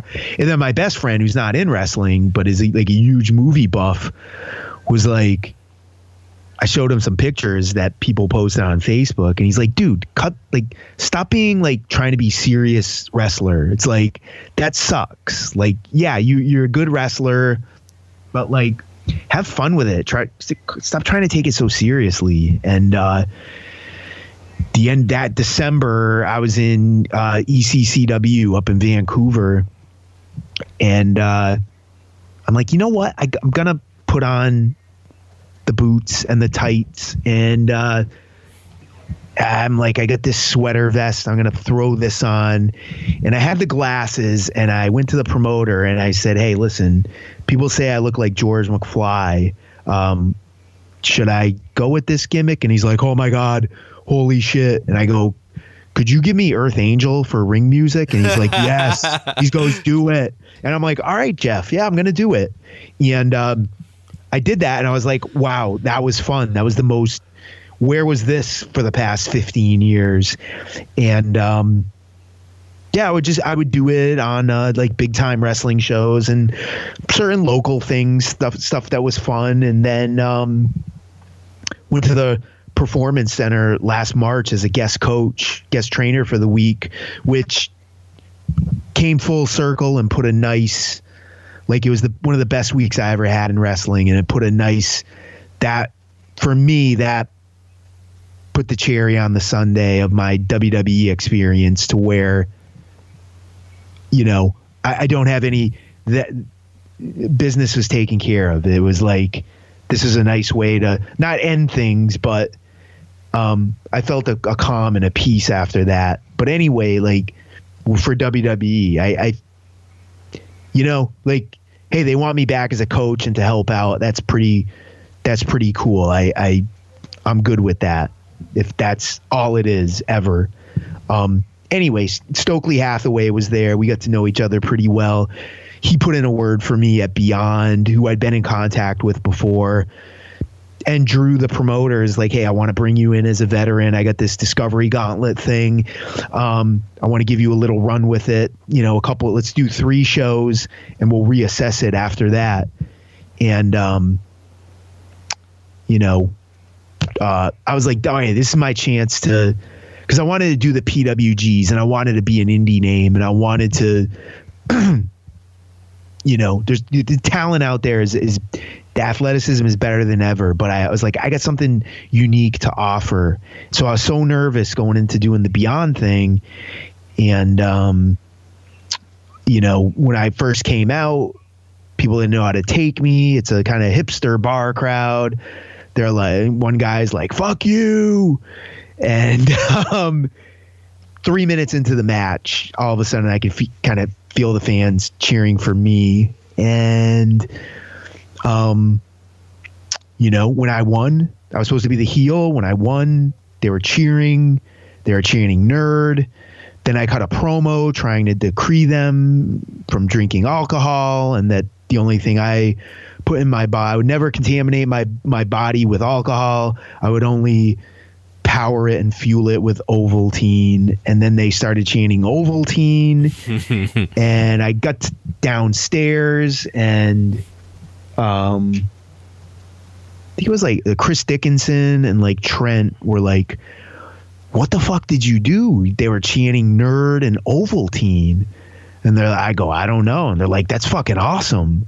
And uh, the promoter was like, listen, he's like, that was you're a baby face from now on. And he's like, you're on all of my shows. And I'm like, whoa. And uh, it kind of just took off from there. And that was, that was honestly the most pressure I had, but it was the most fun I was having, you know, since then because um, I got to be myself and I was having fun. And the years of martial arts training, the years of training in Japan and the, the dojo under Lance Storm, under Kowalski and Kowalski trainees that would show me the sugar hold and all these hooks and and old shooter stuff, all that stuff finally came together and it was it was perfect. It it also is a testament to you who you know you've been wrestling for a very long time, but to be open to feedback and open to even people outside of wrestling.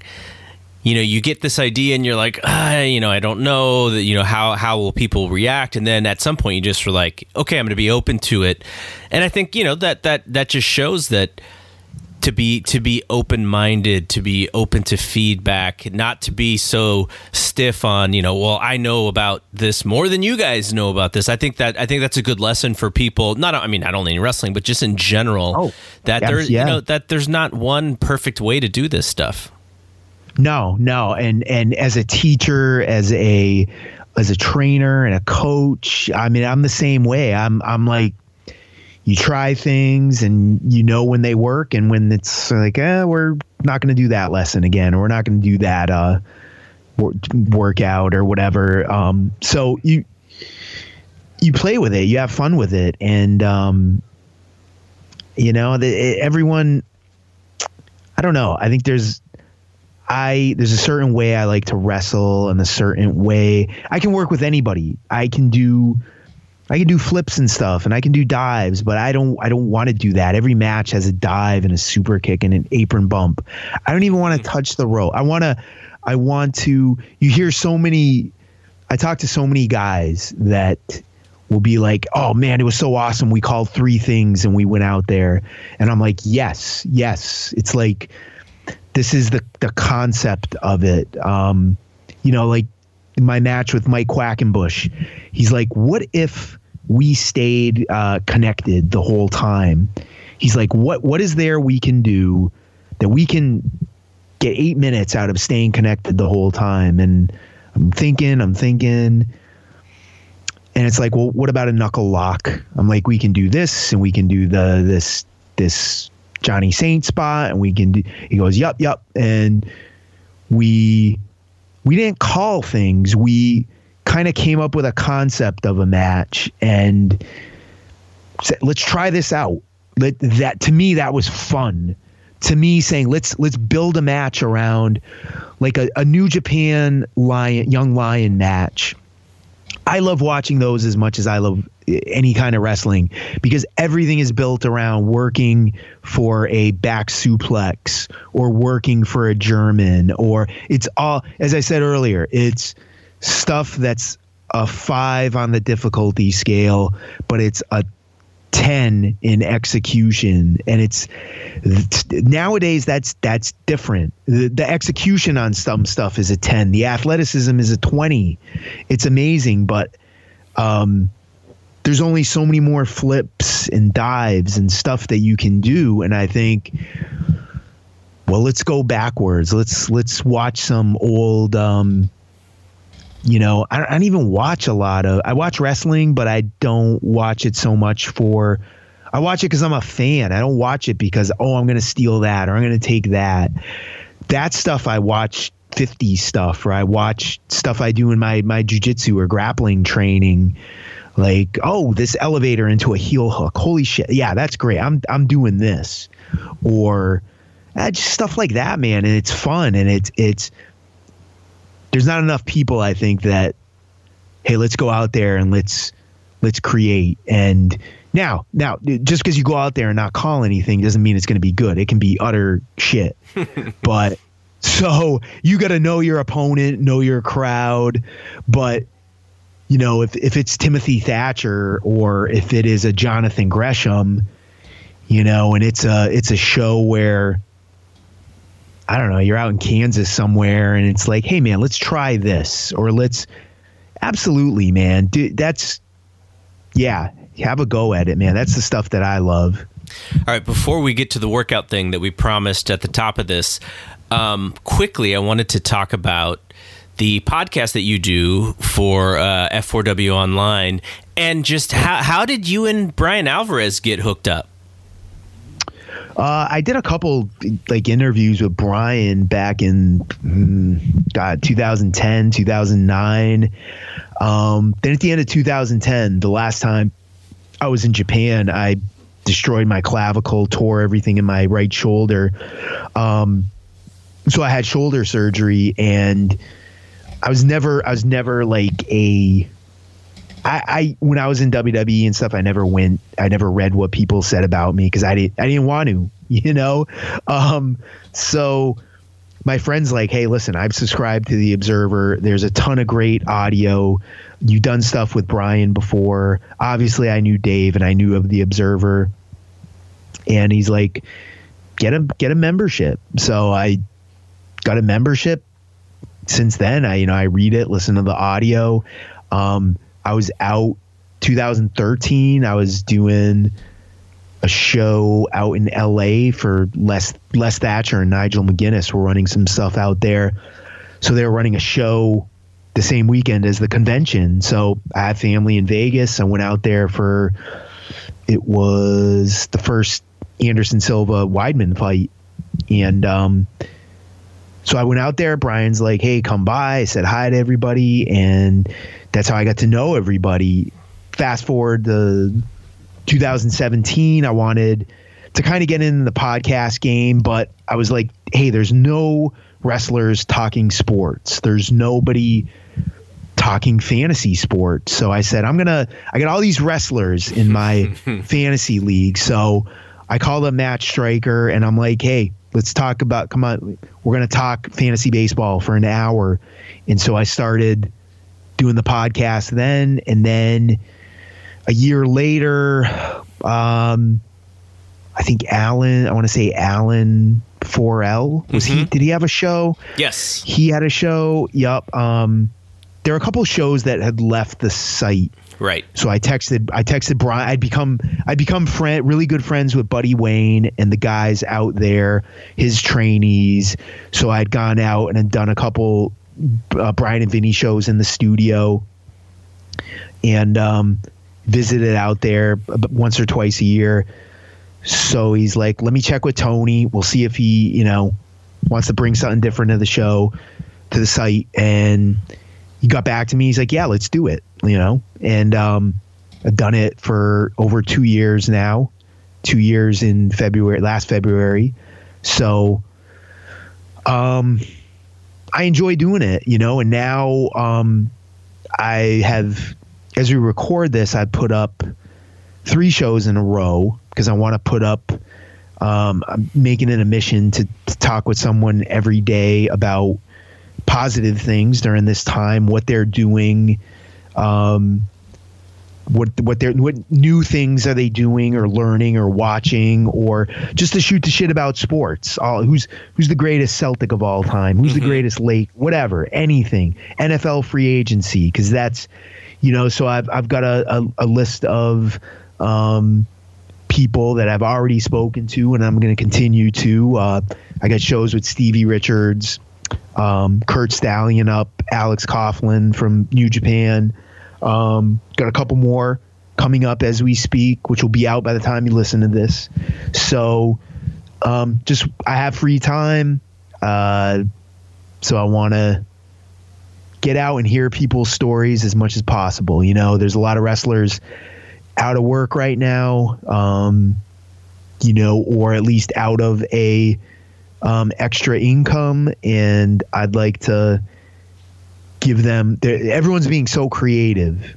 Creativity is is is um it's really people are really getting creative and i really like seeing that as much as i don't like going on social media i like seeing the way people are staying relevant within wrestling and, and being creative and uh, so if they want to talk about that and and some people subscribers and listeners on the site can uh, get to know these people or get to have you know familiar faces then see what they might be doing or might be watching or talking about in sports that's my goal, just to bring something different.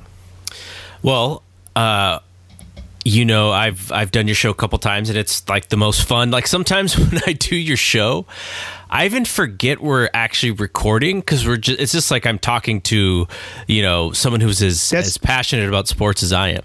That's that's the point of it. That's the point of it, and and that's how I want it to be. That's why if you listen to my show, I I do my own intro and then I go kind of bleed right into the the the the um you know I'll play some hip hop or some some sports snippets and um just kind of go into the conversation. Just that's how I like it because it's it's a conversation. I, I I don't really edit. If anything I'll cut something from the beginning or from the end but it's pretty much live as you hear it. That's you know um, and it's just a conversation and it, it uh, you know i never talked to rocky romero before or even met rocky romero. Not a big sports fan but we had a conversation like we have for like almost an hour. Yeah. and it was just he's like holy shit that was easy. That was great. That was fun. And that that's that's what i want. I want it not for me but i want it for the guest. And i don't want it to be the okay what you know you know what what got you into wrestling and what you know you know what I mean? Everyone's we all done that a, a, a lot. And um, yeah I just want it to be different. And I, I think it is. And I'm not looking for the most listeners or the most downloads or anything. I just want put me in my little corner and let me kind of zig when everyone else is zagging and just have my little piece. That's that's I'm a little corner piece of the pizza. That's that's me. All right, quickly, uh, because I realize we've actually gone a little while. Yeah, here. this is this might have to be a like four parter. might have uh, to cut this into. People people are locked inside their houses. Uh, at least some folks are, like myself. Uh, how, how do they, you know, break break a sweat, get to, get a workout in. If they don't have any equipment, what are some of the things that they can do uh, just in their house to uh, you know to to exercise in, in, this time? Well, I mean, if if you can't get outside and go for a going for a walk is always great. Walking is something that we can do as long you know, hopefully as long as we're alive you know so if you can get out there and walk go out and walk but uh, your body is your best um, is your best piece of equipment. Um, you know, I used to do the old uh, deck of cards where I would mm-hmm. flick a card and whatever number I would do squats or push ups. Um, you know, do do 10 sets that you can start with doing 10 sets of 10 do 10 sets of 10 push-ups 10 sets of 10 squats. Um, if you have a pull-up bar you can do pull-ups. Um, just get you know go on youtube go online if you're not familiar with how to do a good squat or a good push-up and and get get the form down first. You don't need weight to do a proper push-up. Many i'm sorry a proper squat. Um, you know if if you have a pair of dumbbells. You can do goblet squats. You can do lunges. You can do farmers walks. Um, and then, you know, just sequence sequencing them in a workout however you want. Um, you can do 10 push ups, 10 squats, 10 sit ups, as many rounds, set a timer for 10 minutes. And, do that. You know, 10 push ups, 10 squats, 10 sit ups, uh, 10 push ups, 10 squats, three pull-ups, five pull-ups, something like that. Set a pick a rep scheme that you feel comfortable with that's going to push you a little bit and do four rounds of it. Do 10 minutes of it, 12 minutes. Uh, it doesn't take long, you know. Um, you know, when I tore my knee up, I was just doing push ups all day. I said, I'm going to do 500 push ups today. I feel good. I'm going to do a thousand push ups. So every hour, I would do 50 push ups or, you know, there's a whole bunch of different things that you can do. And then if you have kettlebells, if you have weights, um, you, bands, you know, there's, it's hard for me to tell you one go to workout, but, um, you know, if I had to, I would say squats, push ups, sit ups, or a plank, and sequence those however you want, and and get a good stretch too. Stretch out, hang from a bar. Do there's a lot of yoga stretches and a lot of good rehab stuff.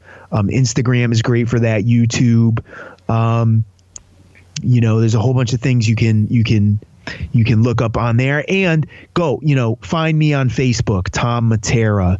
Um, message me, friend request me if you know me from the show or the site. Um, ask me whatever you want to know. I will I will help you however I can. Go to my Twitter. I don't I don't I'm not a social media person. Go you don't have to follow me but but go to my Twitter at Retro Grappler or at Promise Thomas. Say, hey, this is what I'm. Can you help me out with this? What should I do with this? I, I want to help. Um, you know, whatever I can do. I want to, you know, help people out. This is not just during uh, this time. This is when this, you know, things are back to normal and status quo.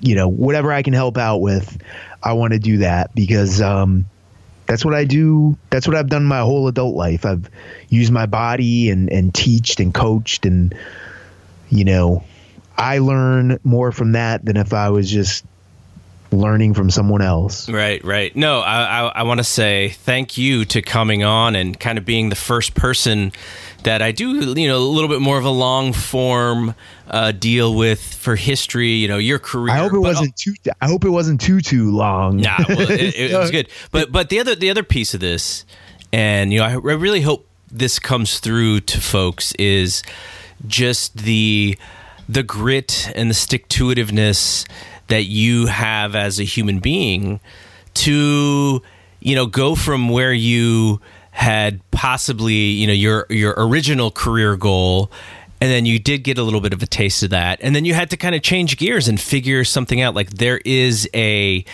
um you know there's something within you that allowed that to happen and that allowed you to keep moving and, and to change gears and to figure it out and then to still have a love for for what you do. Like there is something that i hope that came out through this podcast because I think there is, you know, if people can take something away from this, it is that you can, you know, you can create, you can still create even later in your career and just because someone tells you no, that that's not the end of it, you know.